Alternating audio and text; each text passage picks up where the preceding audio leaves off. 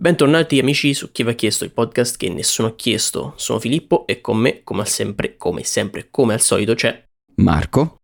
Oggi parleremo di Love, Death and Cowboys. Serie originale, eh, Sì. chi ve l'ha chiesto? Serie, esatto, l'abbiamo eh, prodotta, diretta, registrata, tutto noi abbiamo fatto, circa con un centesimo, eh, perché insomma abbiamo solo quello, più o meno da risparmiare. Mm, è, è già finita. È già finita, esatto, finita.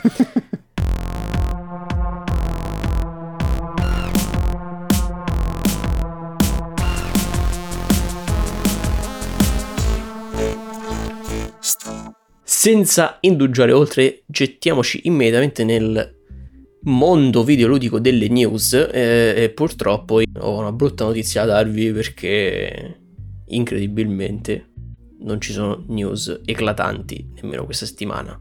È un periodo di magra per il mondo del- dei videogiochi, però ci sono delle notiziole carine.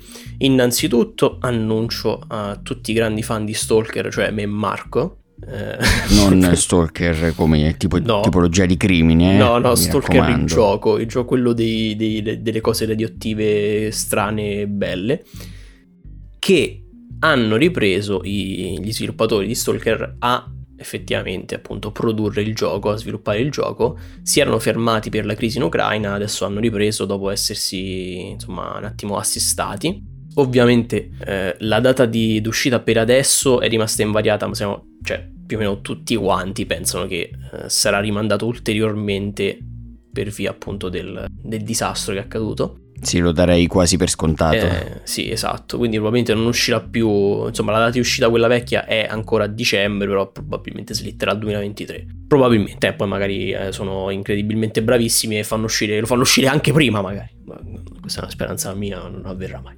Un uomo può sognare. Uno può sempre sognare, sì. Però distanziamoci un po' da questa mm, amara eh, notizia per invece annunciarvi che innanzitutto è stato annunciato per più o meno 5 persone fan, eh, tra cui io e altri, un altro paio di persone che conosco, che For the King 2 cioè, è in produzione e uscirà.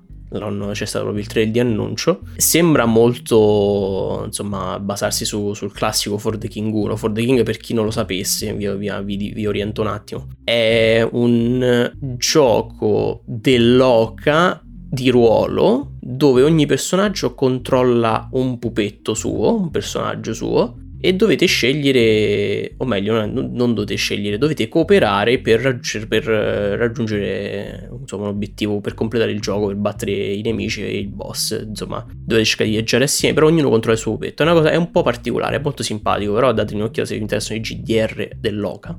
Molto molto carino e annunciato il secondo. Incredibilmente invece di tre giocatori hanno capito, dopo un intero gioco, che le persone in coop vogliono giocare in quattro, comunque la, la formula standard è quella in quattro e non in tre. E tra l'altro la coop sarà sia in online che in locale, quindi molto bene.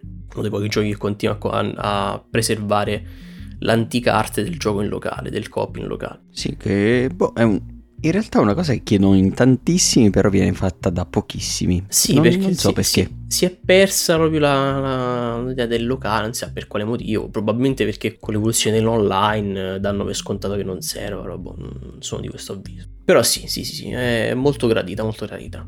Invece non è stato annunciato, o meglio, è stato annunciato ed è uscito contemporaneamente, un po' a sorpresa devo dire perché non se lo aspettava nessuno così presto, il giochino MMORPG online di Nino Kuni, che sarebbe, si chiama Nino Kuni Crosswords. È un po' particolare perché fonde, se ci avevate giocato, la struttura e ovviamente l'ambientazione, la direzione artistica, tutto quanto che aveva appunto Nino Kuni, questo GDR non diretto però influenzato dallo studio Ghibli, molto carino, molto particolare. L'hanno reso su mobile per iOS e su Android per eh, appunto per essere accessibile su mobile. Purtroppo non c'è una versione PC, non c'è una versione console, però il gaming mobile abbiamo visto e sappiamo che occupa una fetta molto importante del- dell'industria videoludica, tant'è che ha già ai pochi giorni di rilascio ha incassato un bel po' di danari, di endini. Se vi interessa date un'occhiata, molto carino, poi tra l'altro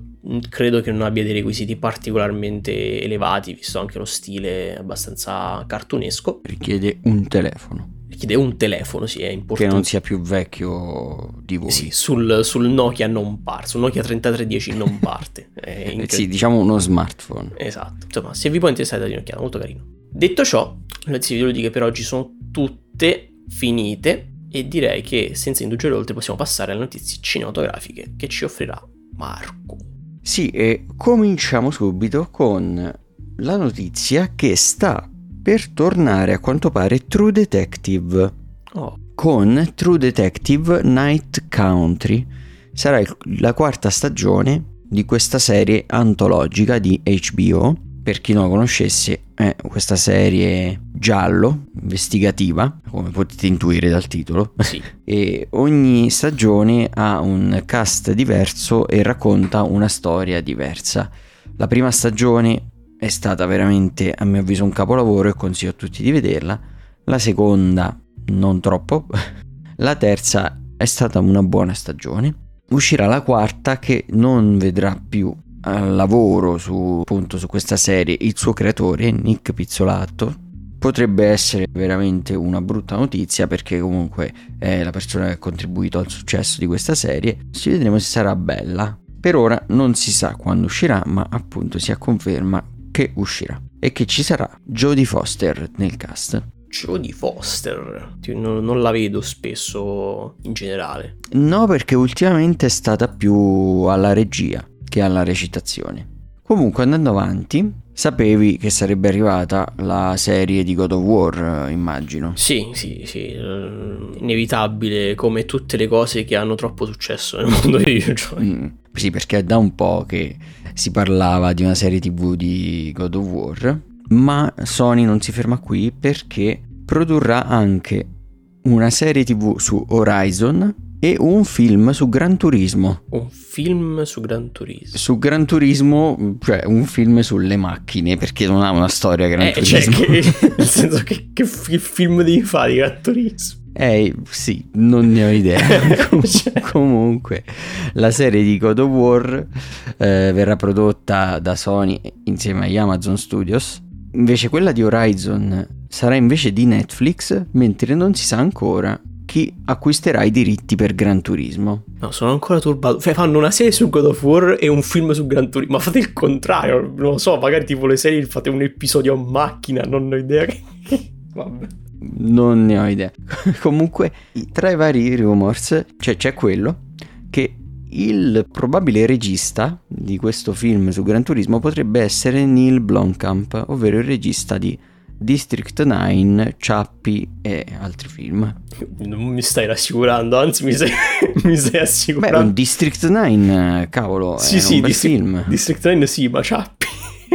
Ciappi a me non è piaciuto molto, devo ammetterlo. Cioè, Ciappi, cioè, Ciappi a me ha fatto molto ridere, ma riconosco che non è questo capolavoro di film. No, no, non è assolutamente un capolavoro. Detto questo, è un film gradevole, ma niente di più.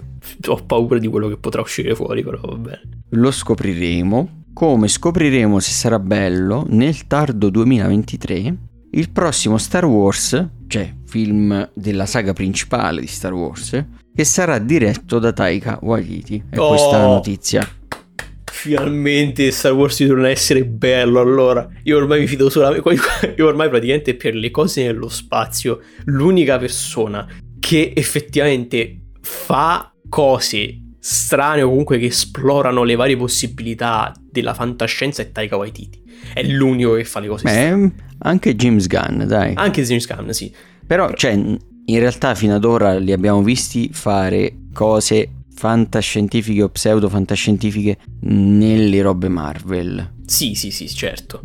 Però... Quindi non lo so quanto effettivamente siano bravi a scrivere storie fantascientifiche. Certo, però comunque almeno se, anche se magari la storia risulterà magari banale o scritta relativamente male, almeno di solito sono fantasiosi con, quello, con l'ambientazione, con uh, gli scenari che propongo. Sì, sono, fa- mettono in scena cose sopra le righe, quindi cose belle da vedere. Esatto, almeno non è, insomma, almeno non è l'ennesima stazione spaziale 36. Cioè. Sì, eh, fanno un po' troppi film sulle stazioni spaziali ultimamente, ma direi che Io più che in loro ripongo fiducia in Bong Joon-ho, regista di Parasite, Ah, sì. Memories of Murder, perché il suo prossimo film, Mickey 7, cioè Mickey 7, sarà fantascientifico. Ma Mickey, Mickey scritti come? Tipo Mi- Mickey Mickey, Mouse? eh, sì, Oh, esatto. no. È chiaramente un film horror ambientato su Mickey Mouse allora. È nello spazio.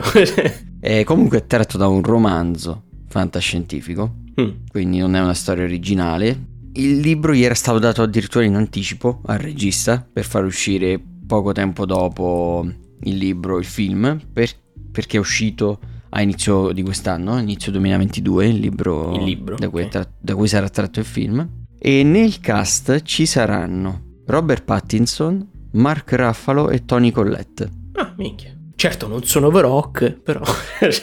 Eh vabbè, ma non penso che... Cioè non ce lo vedrei The Rock eh, in un film di Bong Joon-ho. no, però ce lo vedrei nello spazio. Ci sono un sacco di rocce nello spazio. esatto.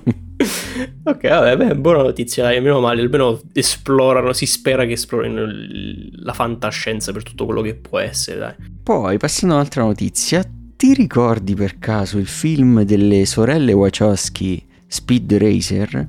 Sì. Se non te lo ricordi è Ok. perché probabilmente non l'hai visto perché fu anche abbastanza un flop e una ciofeca. Ok. Comunque, quel film era tratto da un anime e, e manga. Era Ah sì, no, no. Spe- Speed, allora aspetta, il film di Speed Racer non lo conosco, il cartone lo guardavo da piccolo ed era bellissimo il cartone di Ok, Speed era tratto da quello Bellissimo Speed Racer. ed Apple ha dato il via alla produzione di una serie TV live action basata proprio su Speed Racer. Perché, perché, perché? Ah? Guarda, sì, mi chiedo perché effettivamente. Ma perché? Però, visto la qualità de- delle ultime produzioni di Apple, possiamo nutrire un po' di speranze, dai. Sì, sì dai, va bene. Ho questa speranza. Ho co- cioè, ho- sento comunque il mio cuore che preferirebbe di gran lunga qualcosa di animato, però va bene, dai. Spero per loro che sia bello. Non ho altre notizie sulle cose di animazione, però ho una notiziola su Favino. Su Favino. Sì, e te la farei andare bene, anche se non c'entra niente Certo. su... No, vabbè, vabbè. Perché Pier Francesco Favino sarà il protagonista del nuovo film di Andrea Di Stefano intitolato L'ultima notte di amore, Mm, che parlerà della storia del tenente Franco Amore, quindi non è una storia d'amore, cioè è una storia di amore, amore cognome. ok. Ok. Sono confusissimo, vai avanti. La notte prima di andare in pensione, questo tenente si troverà ad indagare su una rapina ad una gioielleria durante la quale verrà ucciso il suo amico e collega Dino. Fa. Madre mia, troppe cose che finiscono con Nino, mi perderò il. eh, il Favino eh, non c'entra niente con Dino che... Smettila! ok, ho capito. comunque. Sì, e quindi insomma, non sarà bello come ultimo giorno di lavoro per lui. No, assolutamente no. Non si sa ancora altro su questo film, però nel frattempo è uscito il 25 maggio Nostalgia nelle sale italiane, che è l'ultimo film che vede protagonista per Francesco Favino.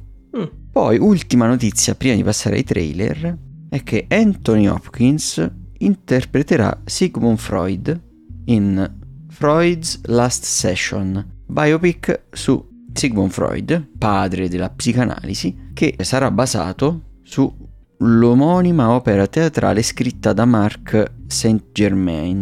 Che racconta di questo incontro di finzione, cioè mai avvenuto, Sì, tra Freud e lo scrittore C.S. Lewis, durante il quale hanno dibattuto sull'esistenza di Dio. Spero che gli diano una barba, ovviamente, a- alla Hopkins per, per fare. Suppongo di sì. E beh, vista l'interpretazione che ci ha dato Anthony Hopkins in The Father, direi che non è decisamente arrugginito. No, e vabbè. quindi possiamo aspettarci un bel film e una bella interpretazione. Sì, sì, no, vabbè, ma Hopkins non era mai. Cioè, non è mai stato. Anche su Westworld, insomma, non era malvagio. Sì, sì, l'unica cosa è che è un po' impazzito quando ha scoperto i social, ha fatto un po' di video stupidi. Sì, sì, assolutamente. Come c'è il, il delirio social, è la proprio prende tutti signori e signori un po' più anziani e anziane. Sì, sì, però alla fine è un simpatico vecchino che si diverte su social. Esatto, esatto. Ebbene, questa era l'ultima notizia che avevo da offrirvi oggi e quindi ripasso la palla a Phil per parlare dei trailer. Oddio, ok, sì. Oggi, ragazzi, abbiamo tanti trailer, tantissimi trailer. Sì, per fortuna riassumibili in due parole l'uno. Esatto. In realtà ne avevamo ancora di più, alcuni li abbiamo scartati perché se no dedicavano tutta la puntata solamente ai trailer. Iniziamo con il trailer di The Grey Man. The Grey Man è il nuovo film dei fratelli Russo, per chi non sapesse chi sono, i fratelli Russo sono... I... Beati voi. esatto, e sono i, i, signori responsabili dietro a gran parte dei film di successo della Marvel, quindi Avengers, Capitan America, Civil War, insomma, tutti quelli un po' più grossi eh, della Marvel. E, The Grey Man però incredibilmente non è né un film della Marvel, né un film che, o quantomeno sembra che non sia nemmeno un film con dei supereroi, ma è un film d'azione con uh, tantissimi pugni e tantissime cose che esplodono e tantissime cose che si schiantano contro altre cose. Quindi è un film della Marvel sotto 20 spoglie. Però, però, c'è un però, perché a fare da star a questa pellicola, The Grey Man, ci sono Ryan Gosling, Chris Evans e Anna De Armas. Chris Evans ovviamente non è una novità, perché lui, vabbè, sappiamo benissimo che veste i panni Capitan America in tutti i film della Marvel, però Ryan Gosling devo dire che non me lo aspettavo nel, nel, nel finto Marvel Cinematic Universe. È stata una, una, piacevole sorpresa. Sì, guarda, è l'unica cosa che mi crea un po' di interesse per questo film, la sì. presenza di Ryan Gosling. Sì, sì, sì. E, e niente, cioè ragazzi, cioè, c'è poco da, di, di, cui parlare perché la sinossi ve la dico al volo. C'è letteralmente un, uh, il top asset della CIA, il, il proprio il il, la punta di diamante della CIA. Il miglior agente della CIA. Esatto. Diamante della CIA che, che è Ryan Gosling, svela i segreti della CIA. E quindi niente, quindi cioè, parte tutto un casino dove viene bersagliato da tantissimi assassini. Questo è l'incipit. Non so come cos'altro raccontarvi. Però vi posso dire che il film uscirà nei cinema il 15 luglio, non so se solo in America o, o, globalmente, perché globalmente uscirà su Netflix il 22 luglio. Nelle sale non lo so effettivamente, nelle sale italiane, però dovrebbe essere sempre il 15 luglio in un numero limitato di sale. Se vi piacciono i film della Marvel, dategli sicuramente, probabilmente vi piacerà anche questo. Dategli un'occhiata. Poi ci aspetta Vengeance. Vengeance è un film molto confuso, non perché, perché, è confuso il film, ma perché la trama, il protagonista è molto confuso, perché lui parla di questo mm, host eh, di radio, di questo direttore radiofonico, non so come, come ben specificare. Sì, è un giornalista e podcaster. Esatto, realtà. esatto. Un podcaster giornalista che eh, si, si dirige in una località credo, non so se in Texas comunque in Texas, una, sì. Okay, in una località texana, inizialmente per praticamente presidiare al funerale di una ragazza che, aveva, che conosceva, e però con, con, la quale non aveva stretti contatti, cioè strettissimi contatti, semplicemente c'era finito a letto diverse volte. E, e però tutti, tutti, tutti, gli altri, tutti i familiari di questa ragazza, tutti i conoscenti di questa ragazza credevano che fossero tipo, fossero tipo amanti strettissimi, lei e quest'uomo. E quindi arrivando a, questa, a questo funerale, presidiandolo, si ritroverà coinvolto in una praticamente investigazione barra delirio barra vendetta contro non si sa bene chi o cosa. Insomma, sfocerà tutto in una sorta di delirio dove prenderà varie testimonianze e cercherà di raccimolare un, un podcast che discute delle varie cospirazioni e, e follie incredibili che avvolgono appunto i cospirazionisti e vari americani. È molto pazzo come film. Sì, all'inizio il trailer non sembrava tanto interessante, ma va migliorando. Mm. Effettivamente sembra abbastanza pazzo da essere interessante. Sì, sì, sì. Tra l'altro il protagonista è lo stesso attore che vestiva i panni di Ryan in The Office, se avete visto The Office US lo riconoscete sicuramente. Mm, ed è anche il regista di questo film. Mm, esatto. E scrittore. Quindi ha fatto tutto lui. E niente, sembra molto pazzo e molto divertente. Lui, tra l'altro, c'ha Sì, sempre. e sembra anche voler muovere delle critiche, Alla. Sì, sì, sì. non dico a tutta l'America, ma almeno a una categoria di persone una- americane. Esatto, a una parte della comunità americana, magari quella più facilmente eh, influenzabile, ecco, e pro armi, sicuramente. Cioè, ci sono anche battute al riguardo. E poi, vabbè, niente, cioè, Vengeance, questo film sembra molto molto simpatico, tra l'altro lui, il, il protagonista, si, l'attore, eh, BJ Novak, si, si presta benissimo a, a risultare un po' come lo straight man in mezzo al delirio, sia in The Office sia qui lo, insomma, lo, lo riafferma.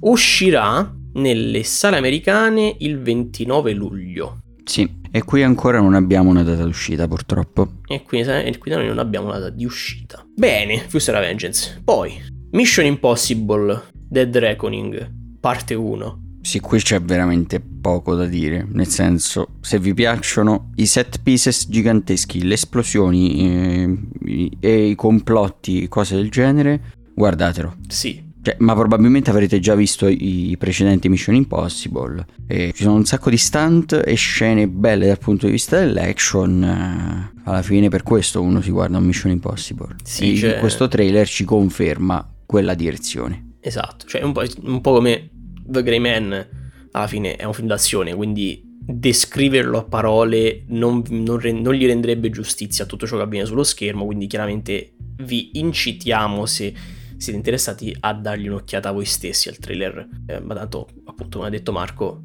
se avete visto Mission Impossible e vi interessa, probabilmente già lo sapete. Sì, eh, possiamo dire che uscirà la prima parte, perché questo è il trailer della prima parte di Mission Impossible Dead Reckoning, Sì, il 14 luglio 2023. sì, quindi l'anno prossimo. Sì, mentre nell'estate 2024 per ora è prevista la seconda parte, quindi, Mm, che dovrebbe essere l'ultimo film della saga di Mission Impossible Sì. in assoluto. Quindi forse vedremo la morte del personaggio di Tom Cruise, assolutamente no. Però, sì, niente, questo era Mission Impossible. eh, Tra l'altro un trailer abbastanza presto, diciamo, visto che comunque appunto esce l'anno prossimo.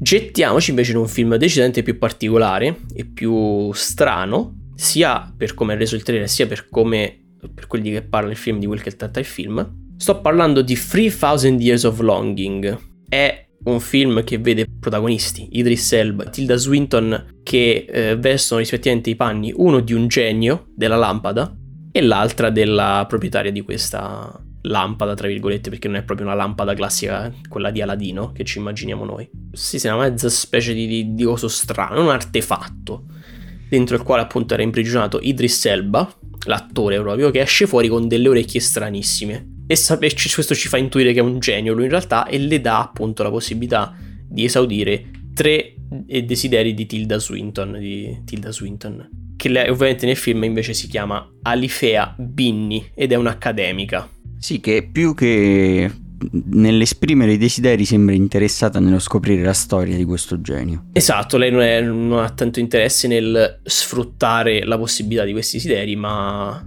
scoprire la lore de- del genio, quindi lei è anche una appassionata che vuole scoprire la sua storia.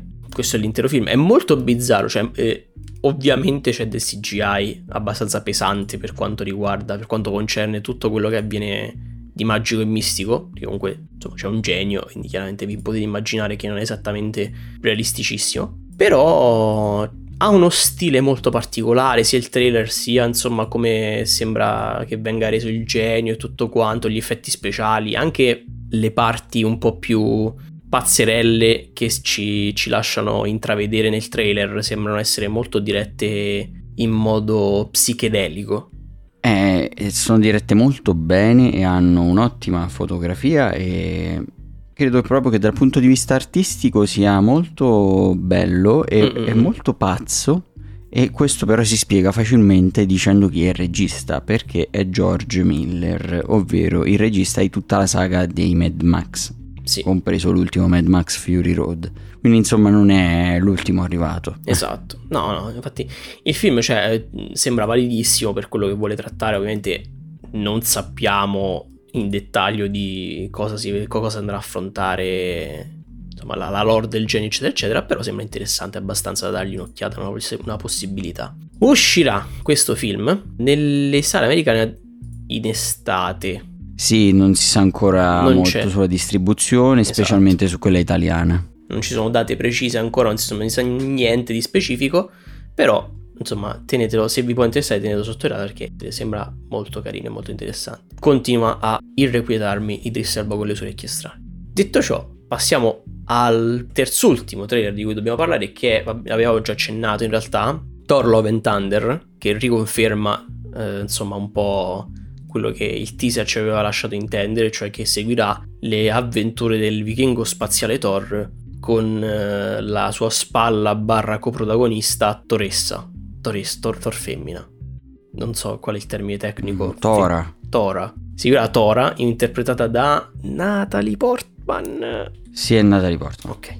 È Natalie Portman, sono bravissimo a ricordarmi le cose. E niente, cose spaziali, battaglie spaziali, è un film della Marvel diretto da Taika Waititi. Esce l'8 luglio. Guadagna molti punti per il fatto che è diretto da Taika Waititi e il trailer è molto bello, quindi Sì, dai, ci sta. esce l'8 luglio nelle sale americane e penso anche in Italia. Di solito eh, per i film da Marvel eh, la data di uscita è globale. Invece no, nelle sale italiane è previsto per il 6 luglio. Ah, è vero, scusate, perché noi siamo, pre- noi siamo favoriti e preferiti dalla Marvel, quindi da noi esce prima. Eh, credo, vabbè, credo sia per adattarsi alle leggi sulle uscite al cinema nazionali. Perché siamo preferiti? Perché siamo favoriti, Marco. Eh, esatto, esatto. Esatto. Favoriti dalle leggi. da leggi internazionali. E, e vabbè, quindi da noi esce il 6 luglio e in America l'8 luglio, se siete in America. Spero di no, per voi. Oh, arriviamo al penultimo trailer che è Andor. Andor è la nuova serie di Star Wars che parla, incredibile, della ribellione contro un governo corrotto guidato dall'impero. sì, fine. Wow! Beh, vabbè, Star Wars. L'avevamo- è una trama già, posso dirlo, già vista, già fatta in Star Wars, poi tra l'altro. E niente, è Star Wars. Sì, Sì. sembra avere i toni un po' più alla Rogue One rispetto a quelli che avevano altre opere di Star Wars, quindi questa cosa per me è positiva, Rogue One mi era piaciuto molto Mm. e uscirà domenica 31 agosto con i primi due episodi Su Disney Plus. Su Disney Plus e poi ci sarà un episodio a settimana fino ad arrivare al dodicesimo e ultimo episodio. Sì, diciamo che sì, come ha detto Marco, si distanzia dalla space opera che era Star Wars per eh, cercare di favorire un focus non più sui samurai dello spazio de- che erano i Jedi, ma appunto sulle persone più normali, con i blaster, eh, pistolate, eccetera, eccetera. Che dire, eh, sì, come ha detto Marco, simile Rogue One, purtroppo io non sono fan dell'idea che c'è sempre questa poca poco impatto a livello fantascientifico, nel senso che sembra sempre concentrarsi sulle baraccopole in ferro, in legno, nella sabbia. È un film fantascientifico, quindi io esigo cose laser, eh, cose fa belle, fatte fighe, strane oppure fantasiose, che mondi particolari, però chiaramente va bene, baracco- baraccopoli di ferro. Se vi interessa, dategli un'occhiata, io non lo farò, ve lo dico già adesso. Mm, Neanche io. Però, con questa nota amara, ci spostiamo sull'ultimo trailer di questa settimana, che Eh, è e a Moon... questo penso gliela darò un'occhiata invece. Sì, sì, a questo gli daremo un'occhiata, che è Moon Age Daydream, ed è il film biografia di David Bowie. Sì, non tanto biografia, ma sarà più un viaggio Documentario. leggo, eh. Sì, è un documentario, Ok, sì, documentario. lungometraggio che punta ad analizzare il viaggio creativo musicale e spirituale di David Bowie attraverso filmati, performance musicali e, e scene mai viste prima. Mm-mm. E sarà proprio la voce di David Bowie a fare da, narra- da Esatto. narratrice in questo film, quindi ah, che è stato ufficialmente approvato dalla Bowie Estate. Sì, eh, David Bowie purtroppo ci ha lasciato tempo fa nel 2016, farà fungere da narratore per l'opera, da quello che, da quello che si sa, e che dire, è sicuramente un personaggio sia David Bowie eh, che tutto quello che gli ruota attorno è sicuramente un qualcosa di interesse sia per la figura che è stata, sia per l'impatto che ha avuto sul mondo della musica. Sì, della musica e dello spettacolo in più in generale. Sembra molto interessante. Usci- la data di uscita non credo... Ah, settembre. Settembre. Eh, no, eh, uscirà eh, il- in primavera 2023 su HBO e HBO Max. Ok. Da noi ancora non si sa come e quando arriverà. Quindi purtroppo anche per, per questo film dovremo aspettare il 2023. Però abbastanza interessante, molto interessante per quello che ci può dare. E soprattutto se vi interessa la, film di- la figura di Bowie. Detto ciò, detto ciò, siamo riusciti a finire i trailer incredibilmente, non so come ce l'abbiamo fatta. Tu ce l'hai fatta, io sono ancora intrappolato nei trailer. Però per vedere di questa settimana è tutto e direi che allora ci possiamo buttare a capofitto nelle rubriche di chi l'ha chiesto, iniziando innanzitutto con la classica rubrica del Mugio Scemi.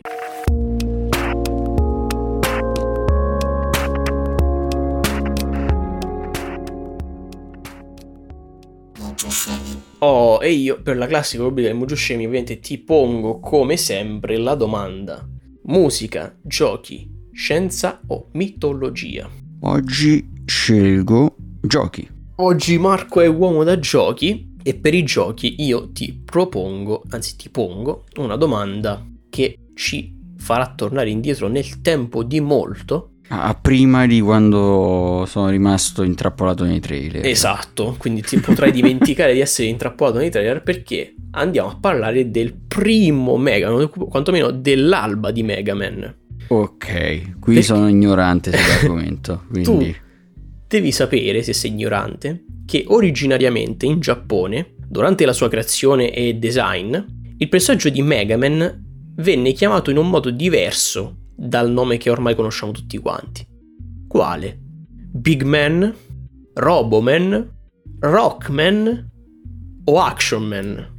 Action Man non credo. Chiaramente lui, Action Man. Eh, Roboman è per me un'opzione, ma anche qual era la terza? Ah, Rock- Ro- Rockman. Rockman. Rockman. Provo con Rockman, mi ispira di più. Tu provi con Rockman e provando con Rockman la risposta è giusta. Sì, infatti Ah, lui venne chiamato, venne chiamato inizialmente come Rockman, non si sa per quale motivo esattamente, perché non, non ha- non aveva un... Perché dai, uno con le sue abilità è molto rock. È molto rock, esattamente, sì, chiaramente. Però è, cioè, è una cosa che è rimasta impressa, insomma, nel, nel- nella storia del franchise, tant'è che anche suo, tutti i suoi, i suoi team, le, le sigle di Mega Man sono conosciute come Rockman Stage e, e qualsiasi livello acquistai. Molto molto strano, molto molto bello. Non ne avevo assolutamente idea prima di un po' di anni fa. Però Marco questa settimana è riuscito ad indovinare la domanda del Mojo Scemi, quindi inseriamo un Giungo da vittoria qui.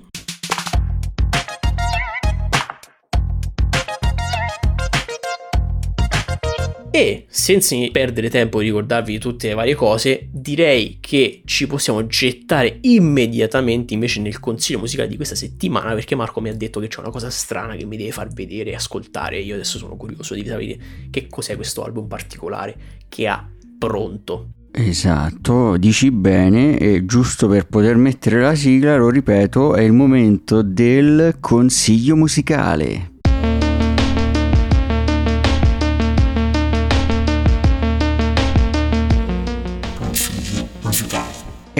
Appunto, come vi ha anticipato Phil, oggi ho da proporvi, rispetto a quello che propongo di solito, qualcosa di più particolare, perché propongo un album rap di un rapper italiano che si chiama Rancore.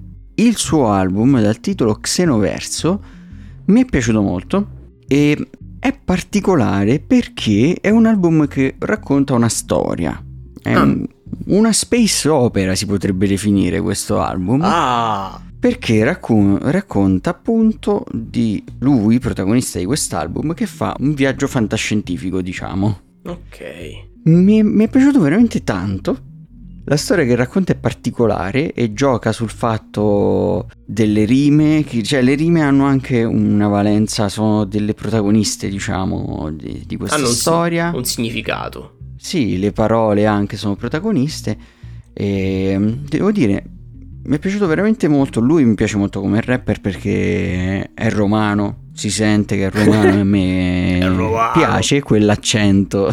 È il romano di Roma. e quel modo di reppare. Eh, se vi sta simpatico anche nel suo modo di parlare sicuramente vi può piacere, oltre ad essere effettivamente bravissimo nello scrivere appunto rime e mm, anche musicalmente parlando mi è piaciuto molto, ci sono pezzi decisamente molto ballabili, dell'elettronica che mi è piaciuta molto e quindi devo dire questo Xenoverso per me è consigliato. Quest'oggi consiglio Xenoverso di Rancore. Xenoverso, signor Rancore, vabbè Rancore tra l'altro ovviamente nome abbastanza conosciuto per tutti quelli che seguono un po' la scena del rap. Cioè, lo conosco, lo conosco io che, non, che, non è, che sono appassionato di rap, quindi... Sì, non è uno dei più famosi in Italia, mm. ma ormai diciamo che se l'è abbastanza fatto un nome. Sì, si è, crea- si è creato il suo pubblico. Sì, è uscito dall'underground, diciamo. Mm. Bene, bene, bene, mi fa piacere. E gli darò, gli darò un ascolto, poi chiaramente tanto lo recupero su Spotify. Ok, allora, visto che col consiglio musicale credo di aver capito che ci siamo, direi di gettarci alla rubrica conclusiva di chi ora chiesto per questa settimana, ovvero quella delle recensioni.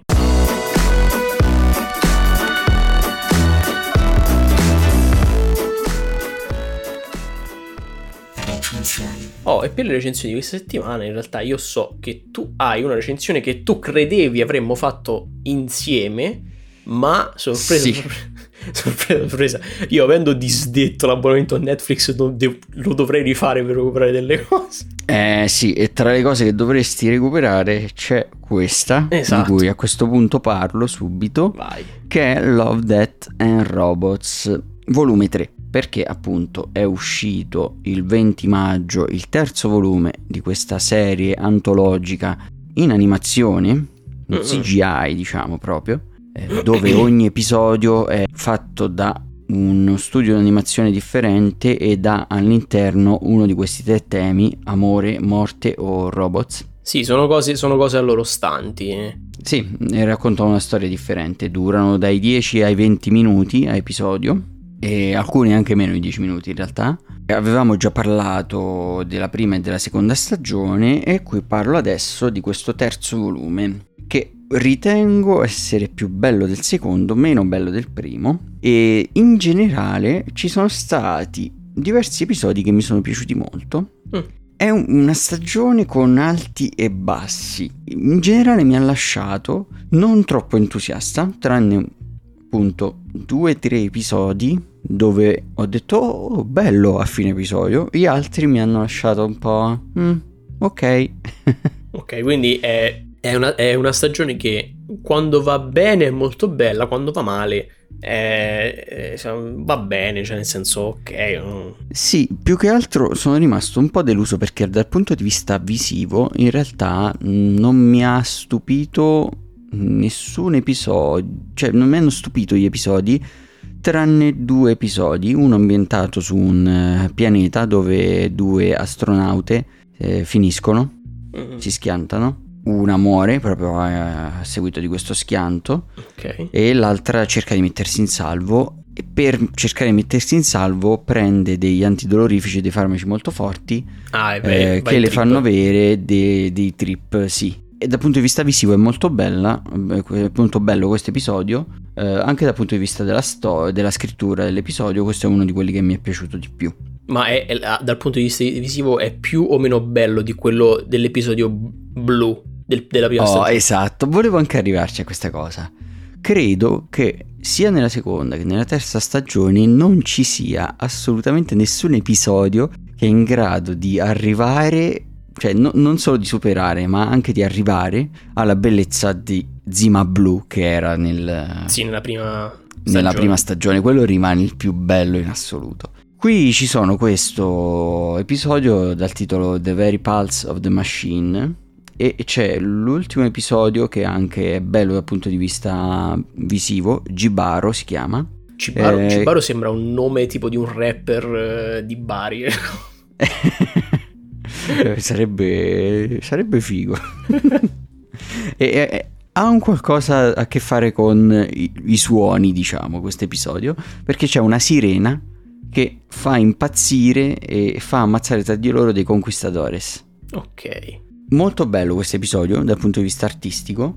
E questi due episodi effettivamente sono gli unici che fanno qualcosa di bello con la CGI che, non, che sarebbe stato più difficile da fare con... Fotorealismo. No, non con il fotorealismo.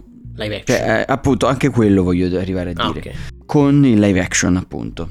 Perché gli altri, appunto, hai citato il fotorealismo, tanti episodi, non solo in questa stagione, ma anche in quelle precedenti, puntavano al fotorealismo. Ma il fotorealismo mette dei paletti, perché effettivamente poi mh, metti in scena cose che ormai si possono fare anche nei film in live action. Mm.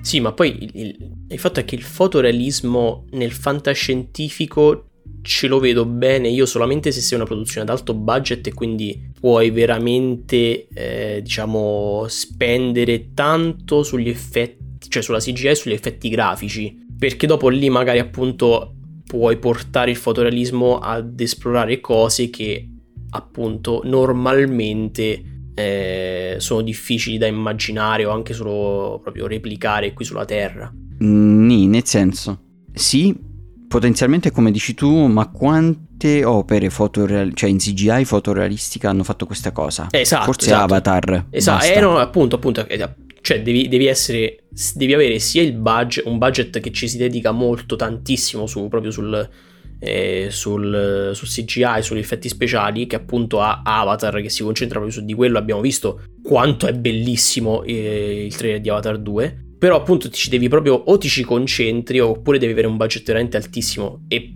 immagino ovviamente che Love, Death and Robots non abbia queste, specialmente gli episodi singoli, non abbiano queste par- questa possibilità. E quindi appunto come Ma io tu- non credo in realtà sia un problema di budget, credo sia più un problema di idee nella scrittura.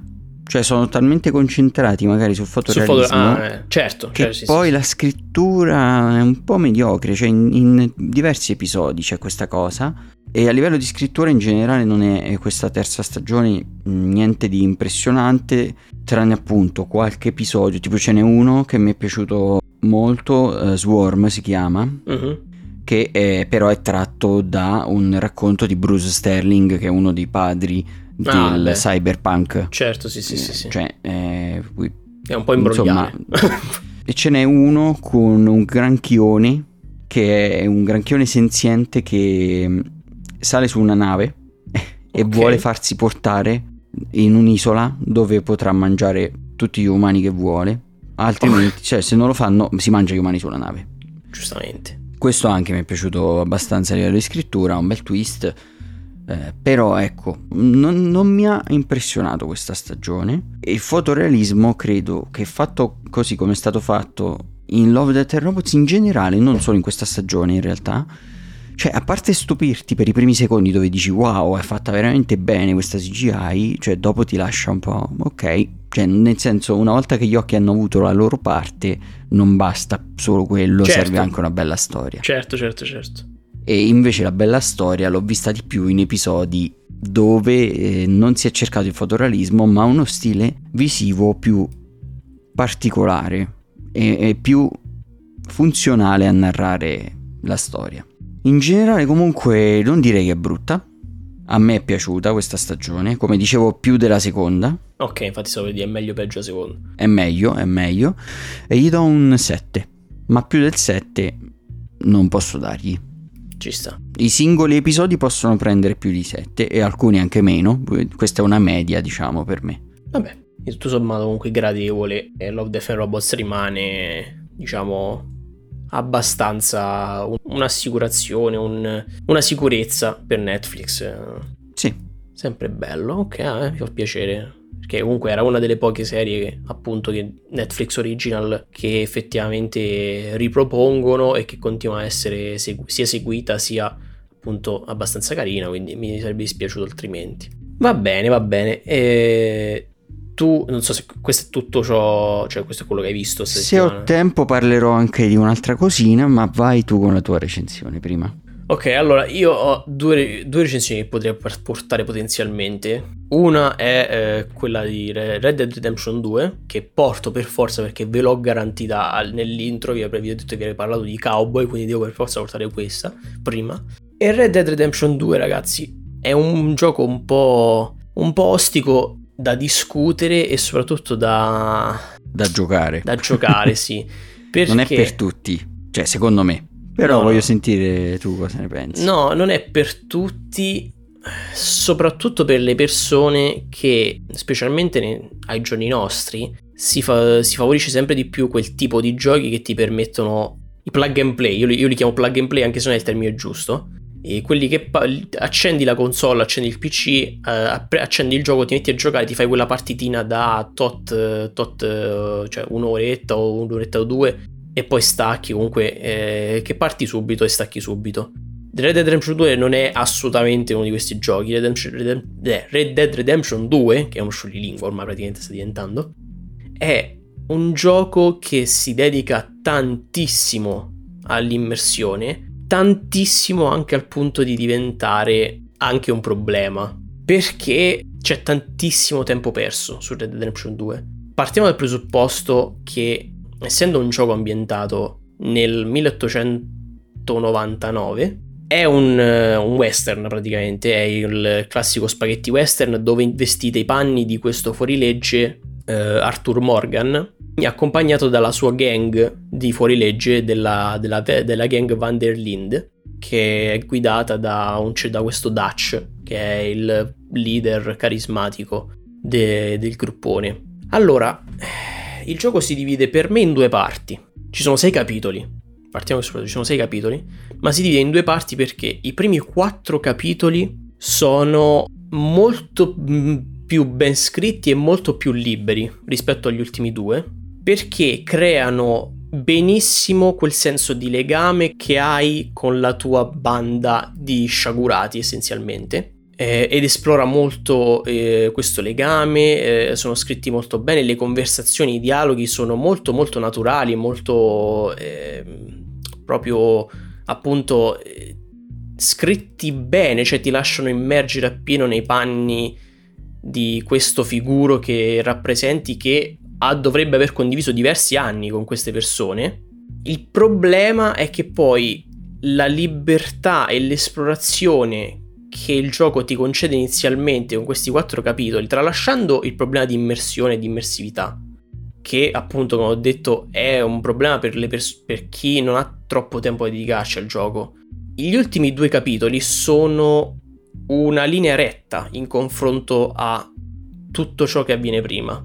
Cioè, passi da idee originali e free roaming, bellissimo open world eh, che ti offre il gioco, ha praticamente una serie di missioni che sono tutte quante uguali, tutte quante tira dritto, spara, eh, incontro, parla con tizio, spara, parla con tizio, vai a questo punto, spara. E si crea proprio questa, questa distinzione incredibile tra, tra capitoli e che devo dire il gioco non me l'ha fatto finire molto bene. Insomma, a, verso la fine stavo davvero mi sentivo come se stessi proprio stavo trainando un carro intero pesantissimo per, per arrivare alla fine. Inizia bene, si sviluppa bene, finisce male per me Red Dead Redemption 2, non per il finale di per sé, perché il finale di per sé è molto, anche molto bello, però la parte finale è stata soffertissima. Anche perché, come ho già detto, c'è tantissimo downtime, troppo downtime, che tu magari corri da parte a parte per prendere le missioni e, fi- e svilupparle, vai da punto A a punto B e c'è tantissimo, c'è anche tantissimo downtime proprio di, di filmati, o meglio non di filmati, ma di proprio di, di guardare questi tizi che trotterellano da punto a punto sui cavalli che non si, non si sopporta, cioè veramente non, non si sopporta per niente. Quindi, detto ciò, che voto gli do io a Red Dead, Red Dead, Redemption 2, sapendo che comunque è un gioco abbastanza ormai vecchiotto e reperibile per un prezzo decisamente più accettabile. Io a Red Dead Redemption 2 mi sento di dargli tutto sommato un 7,5 su 10. Non è un 8, non è un 9, non è un 10, però un 7,5 su 10 se lo merita. Per i tempi magari era rivoluzionaria la parte tecnica, tutt'oggi sicuramente si tiene bene a livello di grafica, a livello di, cioè del, del, del, comparto, del, comparto, tecnico, il comparto audio, eccetera, eccetera. però il gameplay per me è la cosa più importante di ogni gioco e a livello di gameplay i comandi sono abbastanza legnosi e alla fine tralasciate le idee originali delle missioni fai quello per tutto il gioco, cioè spari. Spari e spari e spari e ammazzi e spari, non c'è, c'è, c'è poca... C'è, non si varia di molto. 7,5 su 10. E per me è proprio morto e sepolto Red Dead Redemption 2. Non credo che se uscirà giocherò al terzo. Magari sì, se l'hanno fatto meglio. Non lo so. Vabbè, non è, non è un gioco per tutti. Mm. E, e va bene così, nel senso, non credo che tutte le opere debbano essere per tutti. Cioè, è chiaramente artisticamente diretto in, in, quel modo vuole effettivamente hai detto tutte cose giuste e gi- giustamente a te per quei motivi non è piaciuto e a tante altre persone sì. Io sono tra quelli a cui è piaciuto meno perché non cerco quello in un gioco.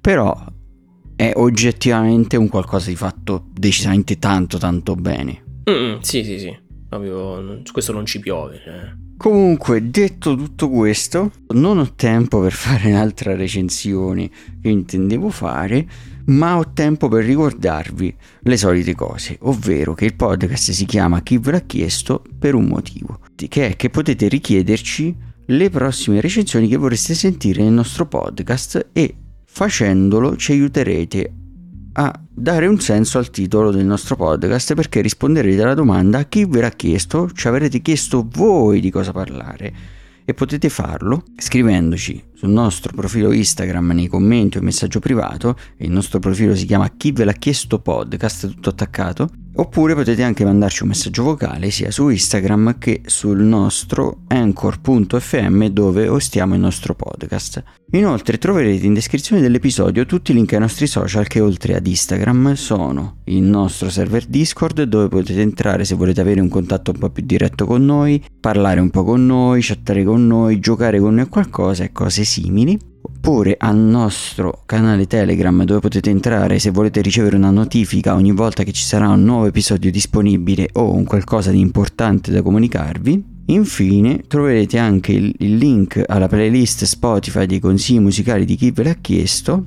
dove troverete tutti i consigli musicali presenti, passati e futuri dell'omonima rubrica e lì se la salverete sul vostro Spotify troverete anche i consigli musicali dei prossimi episodi con quasi una settimana di anticipo. E questo è tutto e come al solito lascio a Phil i saluti.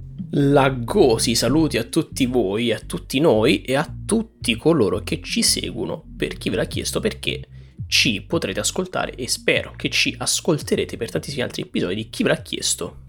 Alla prossima settimana amici. Ciao e amiche. Ciao a tutti. Ciao!